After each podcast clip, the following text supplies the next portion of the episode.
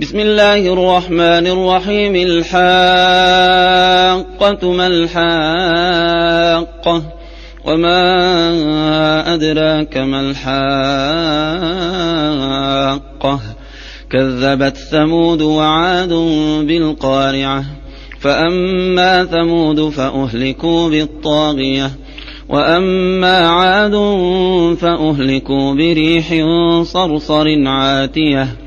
سخرها عليهم سبع ليال وثمانية أيام حسوما فترى القوم فيها صرعا كأنهم أعجاز نخل خاوية فهل ترى لهم من باقية وجاء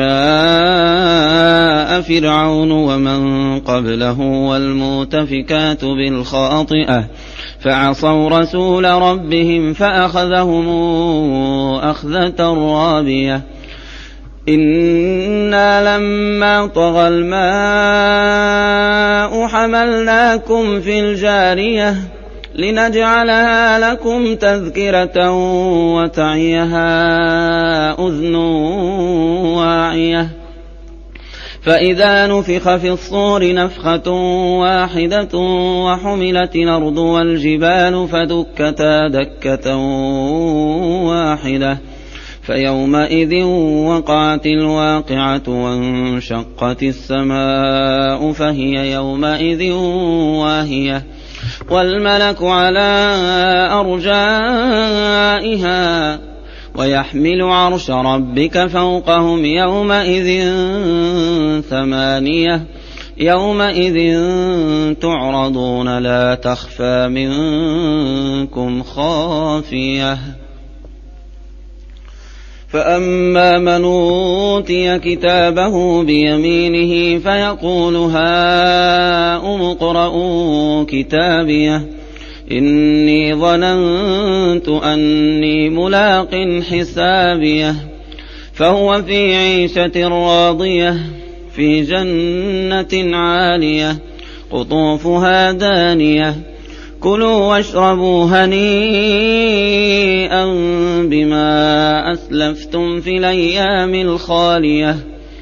وأما من أوتي كتابه بشماله فيقول يا ليتني لموت كتابيه ولم أدر ما حسابيه يا ليتها كانت القاضية ما أغنى عني ماليه هلك عني سلطانيه خذوه فغلوه ثم الجحيم صلوه ثم في سلسلة ذرعها سبعون ذراعا فاسلكوه إنه كان لا يؤمن بالله العظيم ولا يحض على طعام المسكين فليس له اليوم هاهنا حميم فليس له اليوم هاهنا حميم ولا طعام إلا من غسلين إلا يأكله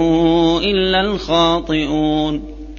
فلا أقسم بما تبصرون وما لا تبصرون.